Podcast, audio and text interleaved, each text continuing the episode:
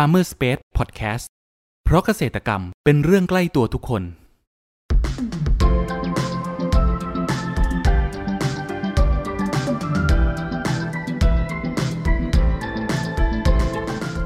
สวัสดีครับ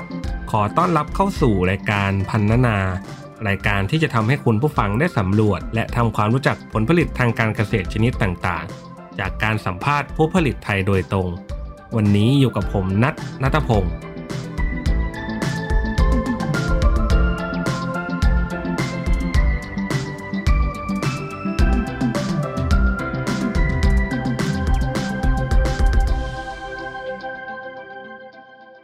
หากมองย้อนกลับไปเมื่อ 10 ปีก่อนนะครับ คนส่วนใหญ่จะไม่ค่อยรู้จักกับนกกระทาเท่าไหร่ อาจมองว่าหาบริโภคยาก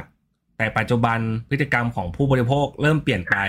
เริ่มสนใจไข่นกกระทา และเนื้อนกกระทามากขึ้นนะครับ สังเกตได้จากอาชีพที่เกิดใหม่ เช่น นกกระทาหัน นกกระทาหมุน นกกระทาทอด ไข่นกกระทาคกและอีกมากมายนะครับทำให้ฟาร์มเลี้ยงนกกระทาขยายตัวเพิ่มมากขึ้น เพื่อรองรับความต้องการของกลุ่มผู้บริโภค สำหรับครั้งนี้ครับ เราได้รับเกียรติจากเจ้าของอเนกฟาร์ม จังหวัดอ่างทอง ขอเสียงปรบมือต้อนรับพี่พยุงศักดิ์ด้วยนะครับ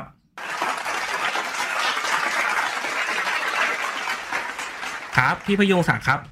ก่อนอื่นครับ ช่วยแนะนำตัวให้กับคุณผู้ฟังรู้จักเพิ่มเติมหน่อยนะครับเอ่อสวัสดีครับ ผมชื่อพยุงศักดิ์ศรีเขียวสดนะครับ ก็ปัจจุบันก็ทำงานอยู่ที่เอ่อบริษัทอเนกฟาร์มนกกระทาจำกัดนะครับ เป็นลูกชายของคุณอเนกครับ ก็มาทำหน้าที่ดูแลสารต่อนะครับอ๋อครับ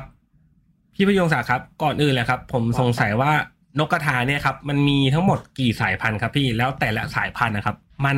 มีความแตกต่างกันยังไงบ้างครับ ก็เอ่อหลักๆเนี่ยนะครับ ที่ถ้าถ้าในประเทศไทยของเราเนี่ย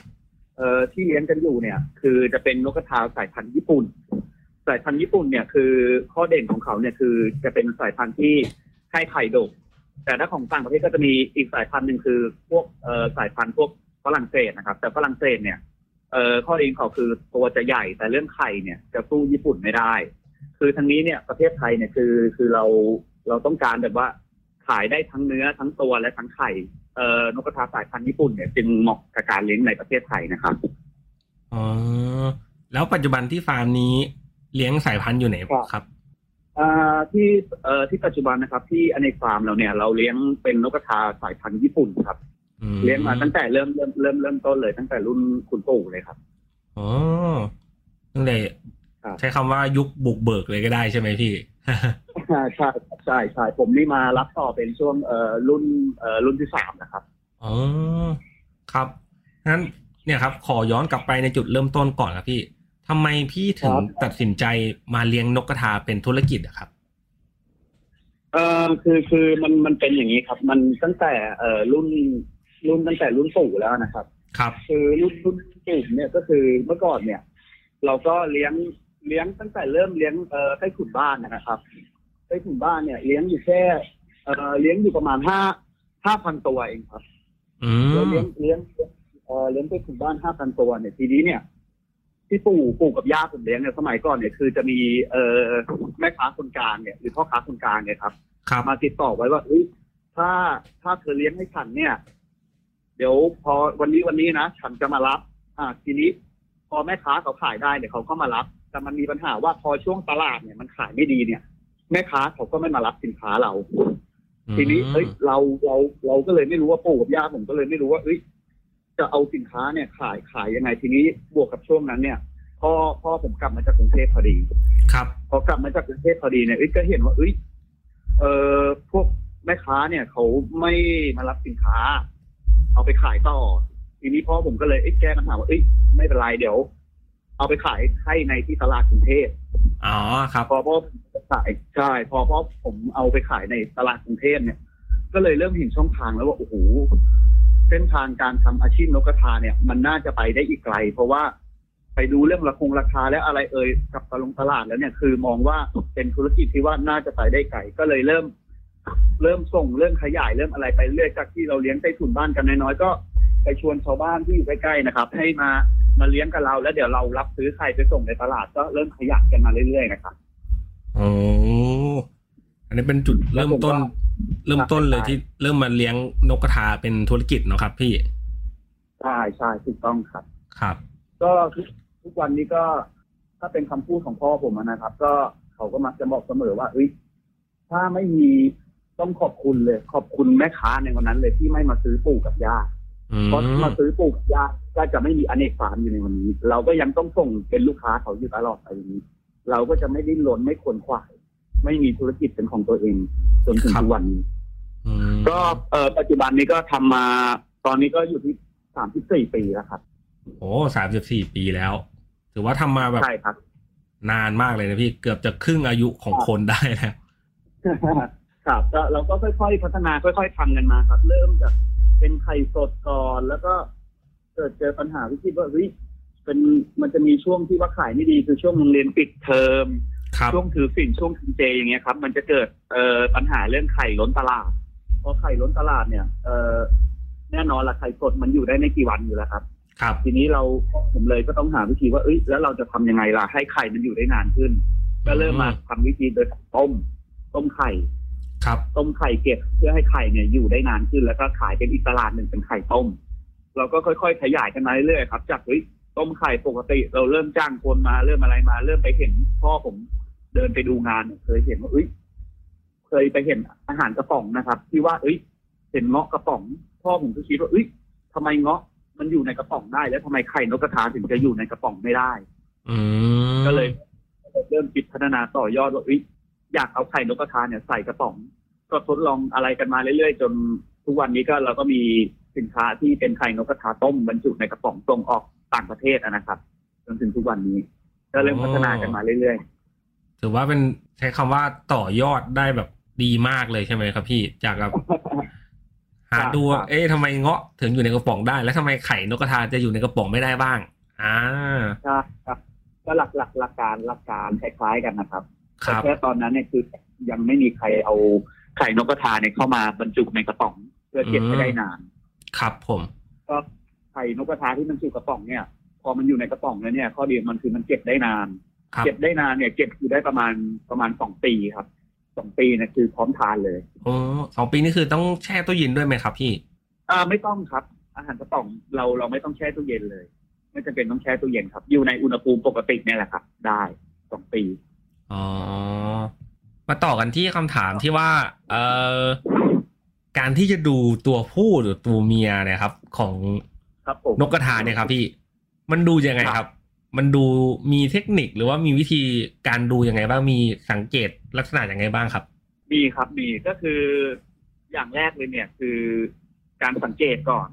การสังเกตเนี่ยจะเป็นการมองที่ชัดที่สุดนะครับ ครับ เอ่อสังเกตเราสังเกตง่ายๆเลยคือนกกระทาตัวผู้ตัวเมียเนี่ยคือ ลักษณะสีสีของขนสีของขนที่หน้าเขาที่หน้าอกอะนะครับ จะต่างกันอืม ตัวผู้เนี่ย ตัวผู้เนี่ยสีขนข้างหน้าเขาเนี่ยกับตรงอกเขาเนี่ย จะออกสีประมาณสีน้ำตาลเข้มถึงแดงประมาณแดงๆนะครับ ออกไปทางโทนแดงๆนิดๆนะครับ ครับ ส่วนตัวเมียเนี่ย หน้าเขาจะขาว และที่คอเนี่ยจะเป็นสร้อยเลยครับ เป็นเป็นสร้อยก็คือเป็นจุดขาวดำขาวดำนะครับ ล้อมอยู่ที่คอนะครับ เราให้นึกง่ายๆว่าชายเนี่ยหน้าดำผู้หญิงเนี่ยหน้าขาวอ่า ถ้าให้ยกตัวอย่างง่ายๆอะนะครับ ครับ อันนี้เนี่ยถ้าเรามองสังเกตแล้วเฮ้ยจะรู้เลยเออเฮ้ยทำไมนกกระทาตัวนี้หน้ามันดูแบบดูดำๆดูแดงๆแต่ตัวนี้หน้าขาวเนี่ยครับ อันนั้นคือตัวผู้ตัวเมียแต่วิธีการสังเกตอีกอย่างหนึ่งก็คือว่าเฮ้ยอะคุณแยกหน้าไม่ถูก สามารถ เอ่อหยิบเขามาดูก็ได้ แล้วก็เปิดเปิดตรงก้นเขาอะนะครับ ครับ ถ้าเกิดว่าเป็นผู้เนี่ย ถ้าเราบีบก้นเขาเนี่ยจะมีน้ำเชื้อออกมา เชื้อจะเป็นฟองเลยครับอืมเป็นฟองแฟบ แต่ถ้าตัวเมียเนี่ยเราเราบีบไปเนี่ย ก็คือจะไม่มีอะไรออกมา ตัวผู้เนี่ย ตูดตูดเขาจะใหญ่หน่อยครับ ครับ พอเราบีบปุ๊บเนี่ย จะมีน้ำเชื้อที่เป็นเหมือนฟองแฟบเนี่ยออกมาเลย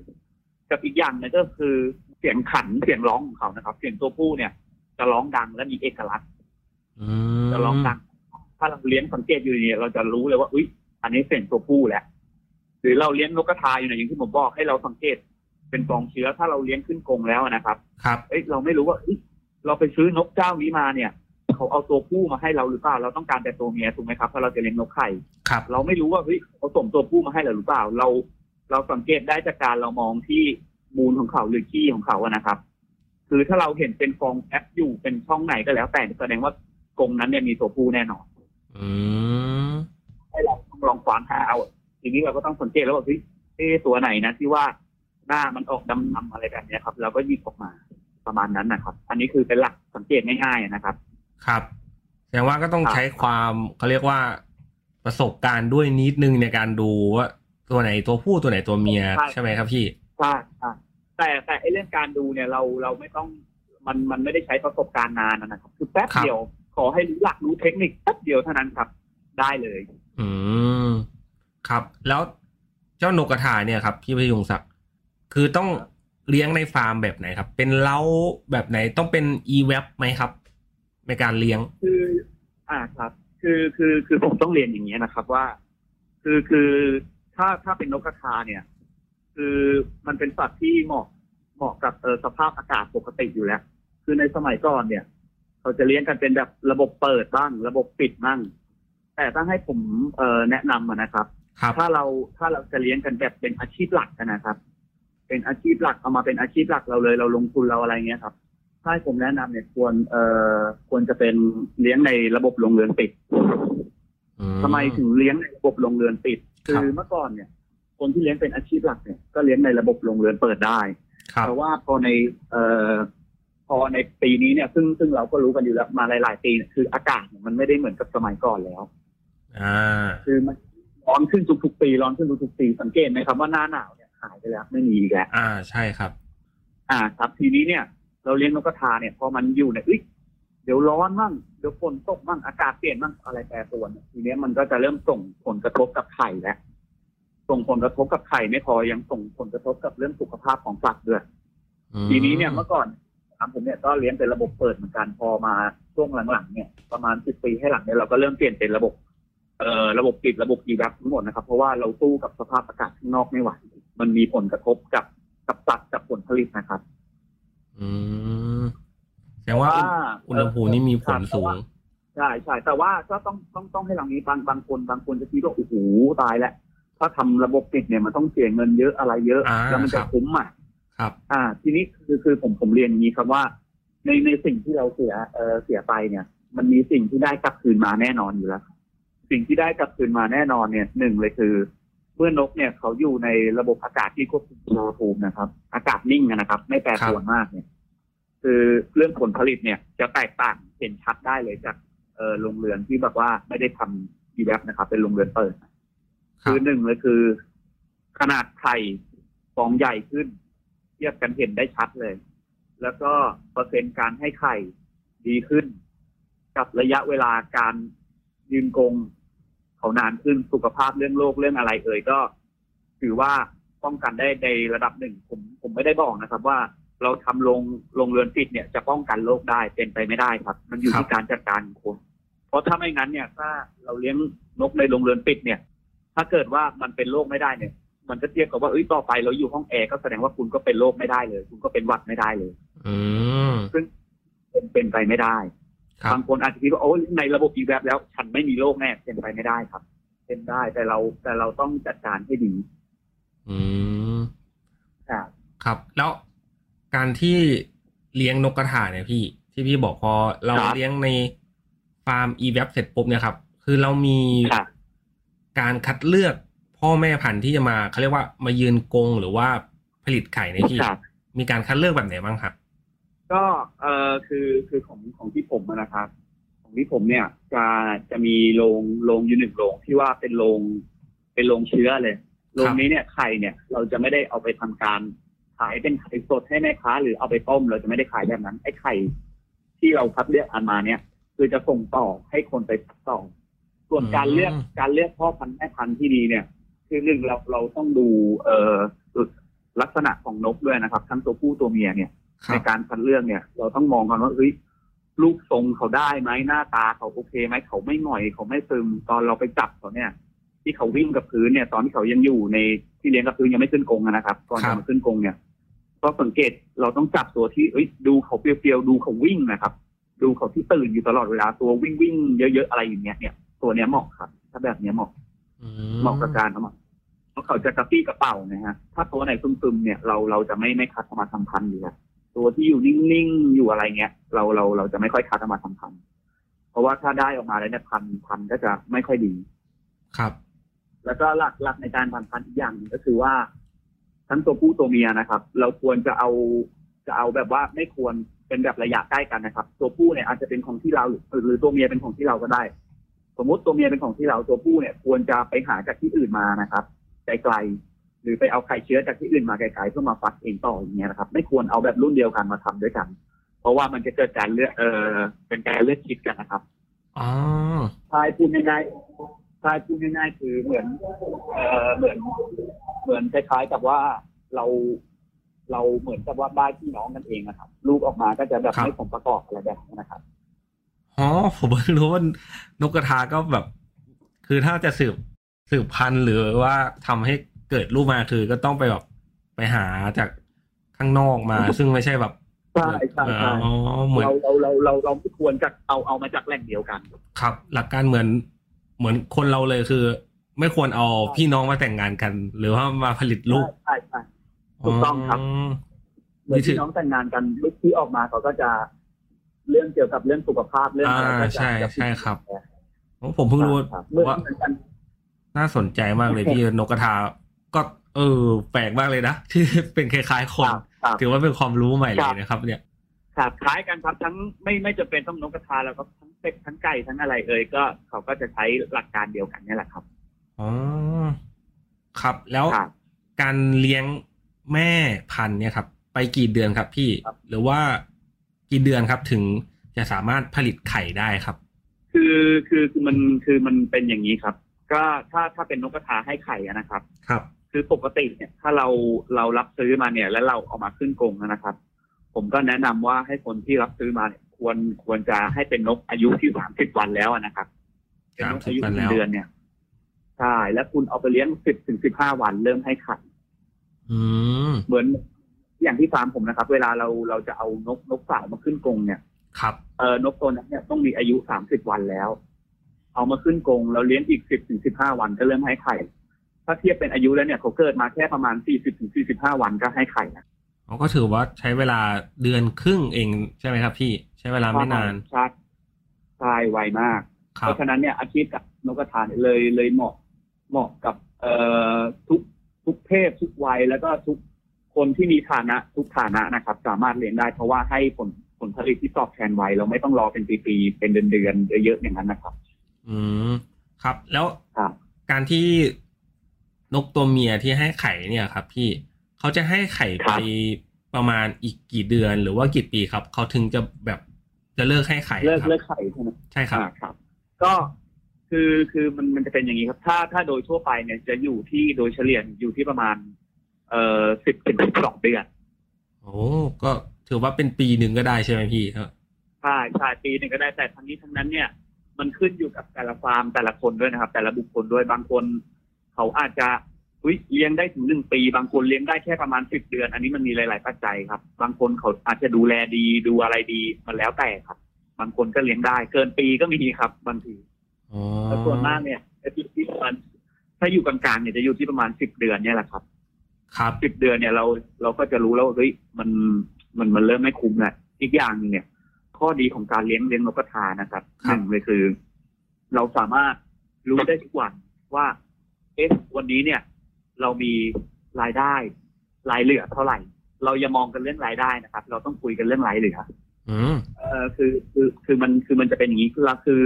อันนี้เนี่ยคือหลักการที่พ่อผมสอนมาตลอดเลยว่า เราทุกคนเนี่ย ทุกวันนี้เนี่ยมักจะพูดกันว่าเอ้ยฉันรายได้เท่านู้นเท่านี้นะครับแต่คุณยังไม่เคยมาพูดเลยว่า คุณได้รายได้มาเท่านี้สมมติคุณได้รายได้มาประมาณ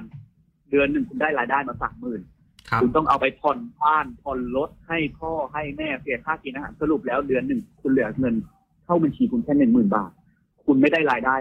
คุณไม่ได้มีเงินสามหมื่นบาท คุณครับมีเงินแค่หนึ่งหมื่นบาท นั่นคือรายได้ของคุณแต่เราไม่เรียกรายได้ครับเขาเรียกว่ารายเหลือ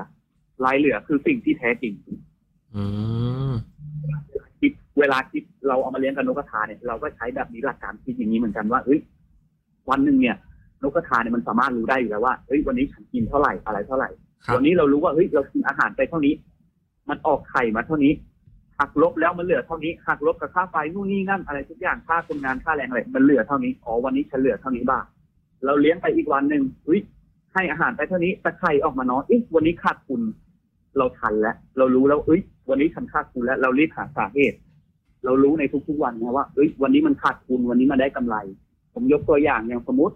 ถ้าเกิดเราไปปลูกพืช เราไปเลี้ยงปลาหรือเลี้ยงวัวอะไรอย่างเงี้ยครับ ครับ คืออันนั้นมันมันก็ดีครับ แต่ข้อเสียอย่างหนึ่งมันก็อยู่ที่ว่าเอ้ย คุณจะรู้รายได้ของคุณรู้รายเหลือของคุณวันไหนครับ วันสุดท้าย วันจับอืมคุณไม่สามารถรู้ได้ทุกวัน แต่นกกระทาเนี่ย เราสามารถรู้ได้ทุกวันว่าเอ้ยวันเนี้ยฉันได้กำไรวันนี้ฉันขาดทุนเราได้กำไรปุ๊บเราเลี้ยงได้กำไรไปประมาณแปดเดือนสิบเดือนครับเอ๊ะวันนี้เราให้อาหารมันออกไข่มาเอ้ยมันเริ่มจากเมื่อก่อนเนี่ย เรามีรายเหลือเนี่ยอยู่วันละประมาณพันบาทมามาณตอนนี้เนี่ย เรามีรายเหลืออยู่แค่วันละประมาณสองสามร้อยบาทตัดเลย ไม่ต้องรอให้ขาดทุนรีบปลดก่อนก่อนที่จะขาดทุนครัทับนไหมครับทันอืมเนี่ยคือข้อดีข้อดีของการเลี้ยงนกกระทาว่า เราสามารถรู้ได้ทุกวันว่าวันนี้เรามีกำไรเรามีรายได้เรามีรายเหลือเท่าไหร่โอ้น่าน่าสนใจมากเลยนะครับพี่แล้วเมื่อกี้ครับครับที่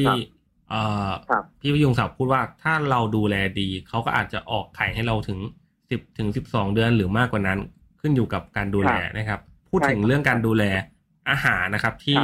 ฟาร์มของครับของอเนกฟาร์มครับ ให้นกกระทาเนี่ยครับมีอาหารหรือว่ามีน้ำหรือว่ามีสูตรพิเศษอย่างไรบ้างครับ ในการเลี้ยงดู คือเออคือหลักๆ เนี่ยนะครับ คือสิ่งที่สำคัญนะครับ สิ่งที่สำคัญที่สุดเลยเนี่ยก็คือเป็นเรื่องของอาหาร อาหารแล้วก็เรื่องของเรื่องน้ำด้วยนะครับ ครับ แต่ถ้าเราจะให้พูดถึงความสำคัญเนี่ยน้ำเนี่ยเป็นปัจจัยหลักปัจจัยหลักในการให้ผลผลิตของนกกระทาและเหมือนคนนะครับ คนเราเนี่ยขาดอาหารได้แต่ขาดน้ำไม่ได้นะอืมครับเหมือนเหมือนกันครับนกกระทาเขาก็เหมือนกัน ถ้าเขาขาดน้ำเนี่ย เรื่องผลผลิตเรื่องอะไรเอ่ยเนี่ย จะเห็นได้ชัดเลยครับไข่จะออกน้อยลงไข่จะผิดสีมากขึ้นจากไข่ที่เป็นลายกลายเป็นสีขาวล้วนเลยสีน้ำตาลล้วนเลยอะไรแบบเนี้ยนะครับ ซึ่งมันมันจะส่งผลกับผลผลิตอยู่แล้ว เพราะฉะนั้นเนี่ยถ้าน้ำดีน้ำสะอาดและน้ำถึงเนี่ย เรื่องผลผลิตดีแน่นอน ส่วนอีกอย่างหนึ่งคือเรื่องของอาหารครัอาบหารก็ควรกินอาหารที่ไม่ต่ำกว่า 20 โปรตีนนะครับ ซึ่งตามท้องตลาดเดี๋ยวนี้เนี่ยอาหารนกกระทาเนี่ยมีมีขายอยู่แล้วครับ แต่ถ้าบางบางเจ้าเนี่ยบางทีเขาเลี้ยงกันแบบว่าเลี้ยงแบบเป็นอาชีพเสริมบางทีเขาไม่รู้จะซื้ออาหารนกกระทาที่ไหนก็อาจจะเป็นให้พวกอาหารพวกไก่ไข่เป็ดไข่อย่างนี้ก็ได้แต่ว่าเรื่องผลผลิตเนี่ยจะสู้เป็นแบบอาหารนกกระทาโดยตรงไม่ได้อืม แต่ถ้าเราจะเลี้ยงเราจะเลี้ยงนกกระทาให้เป็นอาชีพหลักอาชีพโดยตรงเนี่ยผมแนะนำว่าควรให้อาหารนกกระทาโดยเฉพาะครับครัก็บต้องดูด้วยว่าเฮ้ยอาหารที่เราให้เนี่ยมันโปรตีนเท่าไหร่โปรตีนต้องไม่ควรต่ำกว่า 20%โปรตีนนะถ้าไม่ต่ำกว่า 20%โปรตีนเนี่ยถือว่าโอเคแล้วครับอ๋อให้นี่ก็มาคืดูอถึงเรื่องปัจจัยปัจจัยรองพวกอากาศ พวกอะไรแบบเนี้ยนะครับ เรื่องการให้ยานี่ก็สำคัญนะครับ ยาแล้วก็ต้องบำรุงตลอดเวลาด้วย อาจจะเป็นให้ยาพวกยาวิตามิน ยาเสริมแร่ธาตุอะไรเงี้ยครับ เพื่อช่วยเสริมสร้างรังไข่เขานะครับ อืมอันนี้ก็ถือว่าครับเป็นเทคนิคพิเศษในการเลี้ยงดูเขาไปในตัวใช่ไหมครับพี่ อ่าใช่ครับใช่ครับ มาพูดถึงเรื่องของอุปสรรคไปดีกว่า ผมว่าการเลี้ยงนกกระทานี้ก็ไม่น่าจะง่ายครับ พูดถึงอุปสรรคแล้วก็ความยากในการเลี้ยงหนะครับ พี่ว่าพี่เคยเจอปัญหาเรื่องโรค น่าจะเคยเจอบ้างครับ คือพี่มีปัญหาครับแบบเนี้ยครับแล้วพี่มีวิธีการแก้ไขปัญหา หรือรับมือกับโรคภัยยังไงบ้างครับครับคือคือเรื่องเรื่องเอ่อโรคโรคโรคภัยเนี่ยนะครับ เคยเคยเจอมาก่อนอยู่แล้วครับ ในในสมัยก่อนว่าเอ้ย เอ๊ะว่าทำไมถึง เอ๊ะทำไมโรคมันเข้านะ มันอะไรนะ คือครับเราก็ได้ความเอ่อ อนุเคราะห์นะครับจากพวกทางกรมปศุสัตว์ทางหมอทางอะไรเอ่ยเขาก็มาช่วยแนะนำในในสมัยก่อนนะครับ ว่าเอ้ยเราเราเราเลี้ยงนกเนี่ย เราควรจะมีการให้วัคซีน ให้วัคซีนเนี่ย เราก็ต้องดูว่า เอ้ย เราจะให้วัคซีนตัวไหน หลักๆหลักๆที่เราให้นะครับ ก็แน่นอนละคือ มันต้องมีพวกไข้หวัดนกอยู่แล้วครับวัคซีนไข้หวัดนกเอ่อแล้วก็ที่ให้มาต่อก็จะเป็นพวกเอ่อนิวคาสเซิลวัคซีนนิวคาสเซิลแล้วก็จะเป็นพวกวัคซีนเกี่ยวกับพวกหลอดลมนะครับ ครับ คือคือผมผมเรียนอย่างนี้ครับว่า ในในโรงเรือนเอ่อนกกระทาของเราเนี่ย คือสิ่งเรื่องเรื่องโรคเนี่ย สิ่งสิ่งที่น่ากลัวที่น่ากลัวนะครับ คือเราไม่ได้ เราไม่ได้ไปไปกลัวเรื่องเฮ้ยสัตว์ข้างนอกบางทีมันเข้ามาในโรงอะไรแบบเนี้ย คือ อันนั้นก็น่ากลัวอยู่ครับแต่สิ่งที่น่ากลัวกว่าทุกสัตว์ข้างนอกที่จะมาปะปนเนี่ย คือเรื่องของคน คนเนี่ยอืมน่ากลัวที่สุด ว่าทำไมเฮ้ยคนถึงน่ากลัวที่สุดบางทีเนี่ย เราก็หวังดีนะครับว่าเอ้ย มีคนมาดูงานมาอะไรเงี้ย เราให้เข้าโรงเรือนไปให้เข้าอะไรไปครับเราไม่รู้หรอกครับว่าเชื้อโรคเนี่ยมันติดมากับเสื้อผ้าเขาอะไรเขาเนี่ยโอ้โหเยอะแยะไปหมด เขาไม่ได้เป็นโรคหรอกครับ แต่ว่าเชื้อโรคเนี่ยมันติดมันติดมากับตัวเขามาจากอะไรเขาพอเราเอามาให้ เราให้ใครไม่รู้ล่ะมาเข้าโรงเรือนเราอะไรเงี้ยมันก็สามารถทำให้โรคเนี่ยมากระจายในโรงได้ มันเป็นการแพร่กระจายที่น่าน่ากลัวนะครับ เรื่องเรื่องคนนะนะครับฉะนั้นเนี่ยเราจะสังเกตได้เลยว่า เราไปฟาร์มที่ไหนก็แล้วแต่เนี่ยที่ใหญ่ๆเนี่ยโอ้โหถ้าจะเข้าโรงคือเขาแทบจะไม่ให้ใครเข้าโรงนะครับ คือจะยากมากครับ ถ้าได้เข้าเนี่ยต้องแบบ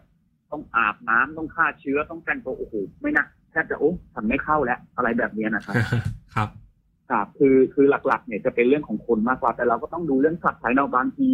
บ้านเราเลี้ยงแมวเลี้ยงไก่เลี้ยงอะไร ก็ไม่ไม่ไม่ควรจะมาเลี้ยงรวม เลี้ยงรวมใกล้ๆในพื้นที่บริเวณนะนะครับอืมเพราะว่าจะทำให้เกิดโรคได้ แต่เรื่องโรคเนี่ยเดี๋ยวนี้เรามันไม่ค่อยน่ากลัวนะครับ ถ้าเรารู้จักวิธีป้องกันนะครับ ว่าเราควรให้วัคซีน วัคซีนเนี่ยควรให้ทุกประมาณทุกเดือนครึ่งถึงสองเดือนอะไรแบบแบบที่ฟาร์มผมนะครับ ก็เราจะให้วัคซีนในทุกครึ่งถึงสองเดือนประมาณเนี้ยนะครับ อืมก็ถือว่า ถ้าเราให้ครับให้ให้ให้ตรงกับกำหนดเนี่ย มันมันมันเรื่องโรคเนี่ย มันมันก็จะเราก็จะเบาเบาใจได้ในระดับหนึ่งนะครับ แล้วก็การจัดการฟาร์มก็มีส่วนสำคัญเหมือนกันอย่างที่ผมบอกคือว่าเอ๊ะเราไม่ควรให้ใครที่เราไม่รู้จักเนี่ยเข้าโรงโดยสมสี่สมห้าควรจะให้เป็นพนักงานที่ว่าเลี้ยงนกประจำเนี่ยเขาเข้าโรงได้มากกว่าคนเดียวอะไรแบบนี้นะครับ อืมครับผมหลักๆก็จะมีอยู่ประมาณเนี้ยนะครับ เรื่องโรคแต่ครับที่โดนโดนปัญหาที่เราเราจะเจอกันบ่อยๆ เนี่ย จะเป็นเรื่องของการขายสินค้ามากกว่าอ๋อเป็นเรื่องขายสินค้า ขายขายสินค้าเรื่องเรื่องการเลี้ยงเนี่ยผมมองว่า เออเป็นเป็นเรื่องที่ไม่ไม่ถือว่าหนักหนักมากครับ เพราะว่า เรียนตามตรงคนไทยเราเรื่องผลิตเนี่ยเก่งอยู่แล้ว ไม่แพ้ชาติใดในโลกครับ แต่เรื่องแต่เรื่องขายเนี่ย โอ้โหเรายังไม่ค่อย เรายังไม่ค่อยเก่งกันเท่าไหร่นะครับอืมคือเรื่องของตลาดเนี่ยมันมันมันมันมีปัจจัยปัจจัยมากกว่าการเลี้ยงครับครับคือมันอย่างที่ผมบอกว่ามันในหนึ่งปีเนี่ย มันจะมีช่วงที่ไข่เนี่ยมันจะเริ่มล้นตลาดอย่างที่ผมบอกช่วงโรงเรียนปิดเทอมช่วงคือศีลช่วงกินเจ พอมาช่วงนี้เราก็ต้องมีการวางแผนกัน ทุกปีอยู่แล้วครับ ว่าเอ้ยมันใกล้ช่วงเดือนนี้แล้วนะเราต้องลดการอัตราการเลี้ยงเลี้ยงลง เพื่อว่าสินค้าเราเนี่ย ได้ไม่สต็อกมากขึ้นอะไรแบบเนี้ยครับ มันต้องเป็นเราต้องคิดกันอย่างนี้ทุกปีอ๋อแสดงว่าต้องมีการวางแผนจากการล่วงหน้าเป็นปีๆเลยใช่ไหมครับพี่ใช่ใช่ครับถูกต้องครับ หรือบางทีเนี่ยถ้าถ้ามันเป็นเหตุการณ์ปกติเนี่ย มันเราก็วางแผนแล้วก็มีประสบการณ์โอเค และบางทีมันมีเรื่องเกี่ยวกับไม่คาดคิดขึ้นมาอย่างปีเนี้ยมีเรื่องโควิดขึ้นมา แล้วก็ไม่รู้ครับหรอกว่าเฮ้ย จะเกิดเหตุการณ์โควิด มันก็เกิดการสินค้าเนี่ย เหลือกันขึ้นมาเยอะนะครับ มันก็เป็นทุกอาชีพแหละครับ มันมันก็ถือว่าเป็นเป็นประสบการณ์ใหม่นะครับ ว่าเอ้ยเราควรจะวางแผนอะไรยังไงนะครับ ซึ่งเจอปัญหาอยู่แล้วครับปีนี้ก็เจอปัญหาเหมือนกันเรื่องโควิดอย่างที่ผมพูดเนี่ยแหละอ่าน่าจะเจอผลกระทบกันเกือบทุกอาชีพเลยก็ว่าได้ใช่ไหมครับพี่สำหรับครับโรคโควิดคนี้รับถ้าเราใช่เราเราเราก็คิดบวกว่าเอ้ยคือมันมันมันไม่ใช่แค่เป็นอาชีพเป็นธุรกิจเรา ธุรกิจเดียวนกกระทาอย่างเดียวไม่ใช่นะครับ มันเป็นกันทั่วโลก ใช่ครับมันก็อยู่มันก็อยู่ที่ว่าเฮ้ยใครจะรับสถานการณ์นี้ได้ แล้วใครจะฟื้นตัวไวมากกว่ากันอ่าอะไรแบบเนี้ยครับผมครับหลักๆจะเป็นเรื่องปัญหาเกี่ยวกับตลาดครับ เรื่องการเลี้ยงไม่ไม่ค่อยมีปัญหาครับ ครับ คุณผู้ฟังครับ เรามาพักฟังสิ่งที่น่าสนใจกันก่อน แล้วมาพูดคุยกันต่อในช่วงต่อไป กับ Farmer Space Podcast เพราะเกษตรกรรมเป็นเรื่องใกล้ตัวทุกคน สวัสดีค่ะหัวหน้า มีออเดอร์จากลูกค้ารายใหญ่สั่งของมาอ่าลูกค้าอยากได้สตรอเบอรี่ 50 ตัน GAP ยังไงรบกวนคุณจัดการออเดอร์นี้ให้ผมด้วยนะ ได้เลยค่ะ สวัสดีค่ะ ไร่คุณสมศักดิ์ใช่ไหมคะ เอ่อเชิญครับ พอดีอยากจะสั่งสตรอเบอรี่ 50 ตัน ไม่ทราบว่าคุณพี่จะจัดหาให้ได้ไหมคะอ่าช่วงนี้สตรอเบอรี่หมดนะครับ เอาเป็นตะขบไปก่อนได้ไหมครับ สวัสดีค่ะคุณพี่มีเลยครับ ฮัลโหล สวัสดีค่ะ พอดีทางเราอยากจะสั่ง หมด ไม่มีเลยจ้า หมดเลยครับ หมดครับ หาไม่ได้เลยช่วงนี้บอมีเลยจ้ายามนี้เก็บเกี่ยวไปทันเพื่หมดทุกผลไม้เลยเจ้า ไม่มีสัญญาณตอบรับจากหมายเลขที่คุณเรียก หากคุณเป็นคนหนึ่งที่มีปัญหาในการจัดหาผลผลิตทางการเกษตรแล้วล้วก็ ลองให้เราช่วยสิ ด้วยครอปเปอร์ระบบจัดหาผลผลิตทางการเกษตร ที่ช่วยให้คุณวางแผนการจัดซื้อ รวมถึงสำรวจราคาผลผลิต จากเกษตรกรทั่วประเทศได้อย่างสะดวกและมีประสิทธิภาพ ติดต่อให้เราช่วยจัดหาได้เลย โทร 093 317 1414 ย้ำ 093 317 1414 เรื่องจัดหาผลผลิตไว้ใจเรา ขขอต้อนรับคุณผู้ฟังเข้าสู่ Farmer Space Podcast ในช่วงครึ่งหลังนี้นะครับ พูดถึงครับเรื่องการตลาดครับ พี่พยุงศักดิ์ช่วยเล่าให้ฟังหน่อยครับว่า ในตอนปัจจุบันเนี่ยครับ ที่อเนกฟาร์มครับครับ ขายไข่นกกระทาได้ได้ที่ไหนไหนบ้างครับ แล้วก็ราคาขายเป็นยังไงบ้างครับ มีแบ่งเกรดบ้างไหม มีขายออนอืมมีช่องทางขายออนไลน์หรือว่าออฟไลน์ยังไงบ้างครับ ครับก็เออก็จะจะจะเป็นแบบนี้ครับว่า ตอนนี้เนี่ยสินสินค้าของเราที่ขายเนี่ย คือหลักๆ เนี่ยจะมีขายอยู่ในในประเทศนะครับ ครับ ขายขายในประเทศเนี่ย อยู่ที่ประมาณเอ่อเจ็ดสิบเปอร์เซ็นอีกสามสิบเปอร์เซ็นเนี่ยเราก็จะเป็นการส่งออกขายออกนอกประเทศนะครับ ครับ ส่งออกออกนอกประเทศเนี่ยอย่างที่ผมเล่าไปเมื่อตอนต้นนะครับ ว่าที่ส่งออกเนี่ยเราจะขายเป็นแบบกระป๋องนะครับ เป็นคันนิ่งครับผมแต่ถ้าแต่ถ้าในประเทศเนี่ยเราจะไม่ได้จำหน่ายเป็นกระป๋องในประเทศเนี่ยเราจะจำหน่ายเป็นแบบ เอ่อถุงสุญญากาศนะครับถุงสุญญากาศก็คือว่าที่มันไม่มีอากาศข้างในอ่านะครับครับแต่แต่จะมีน้ำอยู่ซึ่งเราขายไข่นกกระทาต้มในถุงสุญญากาศเนี่ยข้อดีของมันคือมันเก็บได้นานกว่าได้นานต้ขึ้มนใช่สามารถเก็บได้ที่ประมาณเดือนกว่าๆนะครับอืมต้องเก็บอยู่ในเอ่ออุณหภูมิตู้เย็นนะครับ ครับผม อ่า มันมันถึงถึงถึงจะอยู่ได้ ทีนี้สินค้าแล้วเนี่ยที่ส่งภายในภายในประเทศเนี่ย เอ่อหลักๆก็จะมีภาคใต้ภาคใต้เนี่ยผมผมส่งเยอะครับ แล้วก็ตามตามห้างเนี่ยพวกห้างห้างเดอะมอลล์พวกไข่สดเนี่ยก็จะส่งในในพวกท็อปส์นะครับท็อปส์ซูเปอร์นะครับซูเปอร์มาร์เก็ตครับ แล้วก็อันอันนี้ผมขอใช้ชื่อนะครับ เป็นเป็นลูกลูกค้าที่ซื้อขายกันมานานก็เราได้จำหน่ายในเอ่อในซิซซ์เลอร์นะครับซิซซ์เลอร์ซิซซ์เลอร์ที่เราไปกินนะครับ ตามพวกสลัดบาร์ที่จะมีไข่นกกระทานะครับอ๋อครับ อ่า อันนั้นก็เป็นไข่ที่มาจากอเนกฟาร์มเราเนี่ยแหละครับ อืมครับ ส่วนเรื่องการแบ่งเกรดเนี่ย ของที่เราเนี่ยก็จะมีการแบ่งเกรดอยู่แล้วครับว่า มีทั้งเกรด A เกรด B เกรด B เนี่ยเกรด A เนี่ยแน่นอนเราส่งขึ้นตามพวกขึ้นห้างพวกให้ลูกค้าอยู่แล้ว แต่เวลาบางทีเนี่ยพ่อค้าแม่ค้าเนี่ยบางทีเขาไม่ต้องการเกรด A เกรด A มันอาจจะราคาสูงไป เขาเลยขอเอ้ย ฉันขอใส่เกรด B ได้ไหมเกรด B แล้วก็มีให้ครับ บางทีเนี่ยพ่อค้าแม่ค้าเนี่ยเขาเอาซื้อไข่ไข่ต้มเราเนี่ย ไปทอเกี๊ยวไปอะไรแบบเนี้ยครับ ซึ่งไข่ทอเกี๊ยวเนี่ยคุณไม่จำเป็นต้องซื้อไข่เกรด A ไปเลย เพราะว่าห่อเนี่ยเรามองไม่เห็นรูปลักษณ์ไข่อยู่แล้ว อ่าใช่ครับ เวลากินเนี่ยเรากินทั้งคำอยู่แล้วครับ เพราะฉะนั้นเนี่ยเราก็จะแนะนำลูกค้าว่าเอ้ยเราต้องถามก่อนว่าคุณจะซื้อเอาไปทำอะไร ถ้าซื้อเอาไปห่อเกี๊ยวเอาไปทำอะไรทำอาหารทำอะไรแบบเนี้ยครับ ก็ซื้อเป็นแบบเกรดดีไปก็ได้ ราคาก็ถูกกว่าอืม เป็นมันมันก็ครับ แล้วที่บอกว่าเกรด A กับเกรด B เนี่ยครับ มีเป็นการแบ่งแบ่งแบบไหนพี่ดูลักษณะยังไงครับเอ่อถ้าเกรด A เนี่ยลักเอ่อในในตัวลักษณะของเขาเนี่ยคือจะกลมกลมมนทรงไข่จะสวยนะครับ แต่ถ้าเกรดเกรด B เนี่ยจะเป็นแบบทรงที่ไข่เนี่ยจะไม่ค่อยกลมเท่าไหร่จะมีแบบว่ายึดยึดหน่อยหน่อยๆอาจจะมีรอยนิดนิดหน่อยหน่อยๆบุบบุบอะไรแบบเนี้ยนะครับ รอยไข่ไข่ต้มที่แล้วมันมีรอยบุบบุบตูดมันจะลึกๆหน่อยอะไรแบบเนี้ยนะครับ อ๋อเนี่ยก็คือพวกไข่เอ่อเกรด B ครับ แต่เกรด A ผมบอกคือจะกลมกลมมนเลยครับกลมเต็มเลยใช่ไหมครับใช่ใช่ประมาณนั้นครับ ครับ แล้วราคาขายเนี่ยมีมีแต่ละขนาดราคาขายยังไงบ้างครับพี่ ก็เอ่อถ้าเป็นเป็นเกรดเกรดเอนะครับเกรดเอเนี่ยก็ถ้าถ้าเป็นถุงถุงถุงสุญญากาศของผมอะนะครับ ครับ ก็อยู่ที่เอ่อถุงละ เอ่อราคาจะอยู่ที่ถุงละห้าสิบาทห้าสิบาทเนี่ยเราเอ่อบรรจุอยู่เอ่อห้าสิบฟองอะนะครับ อืมอันนี้จะเป็นเกรดเอนะครับเกรดเอเกรดเอเนี่ย ส่วนเกรดบีเนี่ยก็ราคาก็จะลงมาหน่อย อาจจะเหลืออยู่แค่ประมาณ อันนี้เกรดเกรดบีเราไม่ได้ใส่เป็นถุงยี่ห้อแล้วนะครับ เป็นเป็นถุงที่แบบว่า เอ่อเป็นถุงถุงฟิลเหมือนกันแต่ว่าเป็นถุงถุงใสถุงสีขาวนะครับ ไม่มีครัตาบยี่ห้อ อันนี้ก็จะเป็นราคาอยู่ที่ประมาณร้อยละประมาณร้อยละแปดสิบอืม แล้วก็จะอยู่คปรับผมระมาณนี้ ก็คือสองเกรดนี้แต่ก็ว่ามีมีความแตกต่างกันอยู่ใช่แต่สินค้าของที่เราเนี่ยข้อดีข้อดีของที่เราคือว่าหนึ่งเราได้มาตรฐานครับเราได้ออยเราได้ GMP GMP ฮาสับฮาลาน HACCP ฮาลานเราก็ได้ครับ เพราะฉะนั้นในสินค้าเราเลยขายดีในภาคใต้ เพราะว่าเรามีตราสัญลักษณ์ของฮาลานอ๋อครับ แล้วแนวโน้มตลาดในอนาคตเนี่ยครับ พี่ประยงศักดิ์คิดว่าแนวโน้มตลาดในอนาคตของไข่นกกระทาเนี่ยครับ จะเป็นยังไงบ้างครับ ในอนาคตนี้ ก็เอ่อตามตามความคิดผมนะครับ ว่าในในแนวแนวโน้มข้างหน้าเนี่ย ผมมองว่าในอาชีพการเลี้ยงนกกระทาเนี่ยนะครับ ผมมองว่ามันมันไปไปต่อได้อีกไกลครับครับเพราะหนึ่ง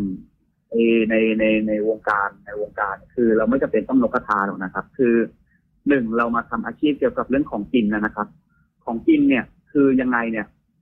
ถ้าให้ผมคิดมันไปต่อได้แน่นอน ครับ เพราะว่าคนเราเนี่ย ไม่มีทางหยุดกิน ถ้าทำธุรกิจเกี่ยวกับอาหารนะนะครับ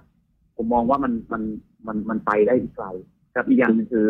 ไข่นกกระทาเนี่ย ซึ่งมันมันเป็นไข่ที่ขนาด เอ่อกระทัดรัดนะนะครับ สามารถกินได้พกพาไปที่ไหนก็สามารถกินได้เนี่ยผมมองว่า มันไปต่อได้อีกเยอะกับอีกอย่างหนึ่งคือ เราทำไข่เนี่ย อย่างที่บอกว่า มันสามารถกินได้ทุกเพศทุกวัยครับมันไม่ได้เลือกเพศ เลือกอายุ เลือกอาชีพ เลือกศาสนาศาสนาอะไรก็กินได้หมด มันสามารถกินได้ทั่วโลก ซึ่งผมมองว่า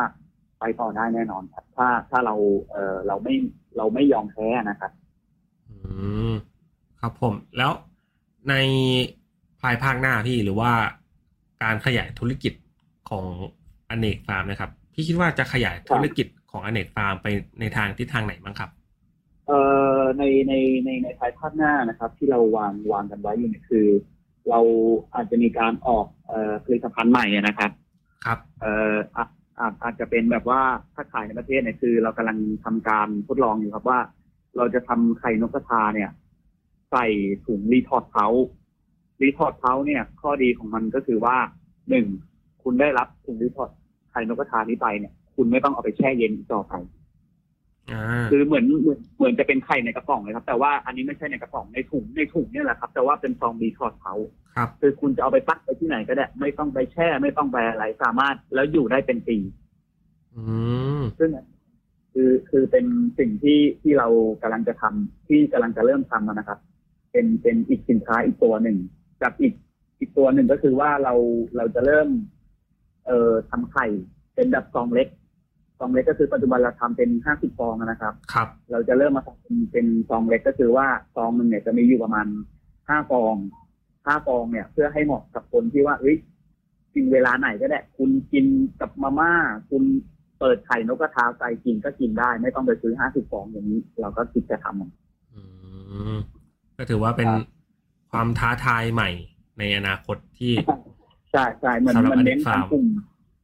ใช่ใช่มันเน้นทั้งกลุ่มพวกเอ่อตลาดใหม่ๆนะครับ ครับผมครับสุดท้ายเนี่ยครับ พี่พยุงศักดิ์ครับ คืออยากครับให้ฝากช่องทางสำหรับเผื่อคุณผู้ฟังคนไหนครับกำลังสนใจที่อยากเข้าไปหาพี่พยุงศักดิ์ที่อเนกฟาร์ม หรือโทรศัพท์สอบถามรายละเอียดเพิ่มเติมอย่างเงี้ยครับ อยากให้พี่พยุงศักดิ์ครับ ได้ฝากช่องทางการติดต่อหน่อยครับ อ๋อได้ครับ ก็เออเป็นเป็นอย่างนี้ครับ คือช่องทางการติดต่ออย่างอย่างที่ผมบอกนะครับว่าก่อนที่จะมาเออลองคุยลองอะไรกับพวกผมเนี่ย เดี๋ยวนี้เนี่ยมันมันมันมันมีโอกาสเปิดในโลกของเอออินเทอร์เน็ตอยู่แล้วครับ เราสามารถศึกษาทางอันสามก่อนได้ ในเราเปิด YouTube ไปเนี่ย เราพิมพ์พิมพ์คำว่าอเนกฟาร์มนกกระทาเนี่ย ก็จะขึ้นแล้วครับ ว่าเอ้ยมันจะมีบอกว่า ความเป็นมาเราเป็นยังไง เราทำไข่นกกระทามันเป็นยังไงอะไรยังไง ให้ไปศึกษาตรงนั้นก่อนครับ หรือลองเข้าไปในอีกช่องทางการติดต่อหนึ่งก็คือ Facebook นะครับพิมพ์คำว่าอเนกฟาร์มนกกระทา นี่ก็จะเป็นช่องทางการติดต่ออีกช่องทางหนึ่งหรือว่าเป็นเป็นเบอร์เป็นเบอร์โทรศัพท์นะครับ ก็เอ่อแต่อันนี้เป็นเป็นเบอร์ผมนะครับ ก็จะเป็นเบอร์ศูนย์เก้าสองสองเจ็ดเก้าสี่หกศูนย์ห้าครับ อันนี้ซึ่งซึ่งเป็นเบอร์ส่วนตัวของผมเลยก็สามารถโทรมา สอบถามได้ครับ ว่าเราจะเลี้ยงนกกระทาเนี่ยต้องต้องเราต้องเริ่มอะไรก่อนอะไรไง สามารถสอบถามได้ครับ ยินดีให้คำปรึกษาครับ ครับผมครับคุณผู้ฟังวันนี้นะครับ พวกเราก็ได้รับสาระความรู้และเทคนิคต่างๆนะครับ เกี่ยวกับนกกระทา ตั้งแต่การคัดเลือกพ่อแม่พันธุ์นะครับ การดูแลระหว่างเลี้ยง การเก็บไข่แล้วก็ขายให้กับผู้บริโภคนะครับ หวังว่านะครับจะเป็นประโยชน์ให้กับคุณผู้ฟังไม่มากก็น้อยนะครับ สำหรับครั้งนี้ครับ ขอขอบคุณพี่พยุงศักดิ์จากอเนกฟาร์ม จังหวัดอ่างทองมากนะครับ ขอบคุณมากครับ ครับครับครับ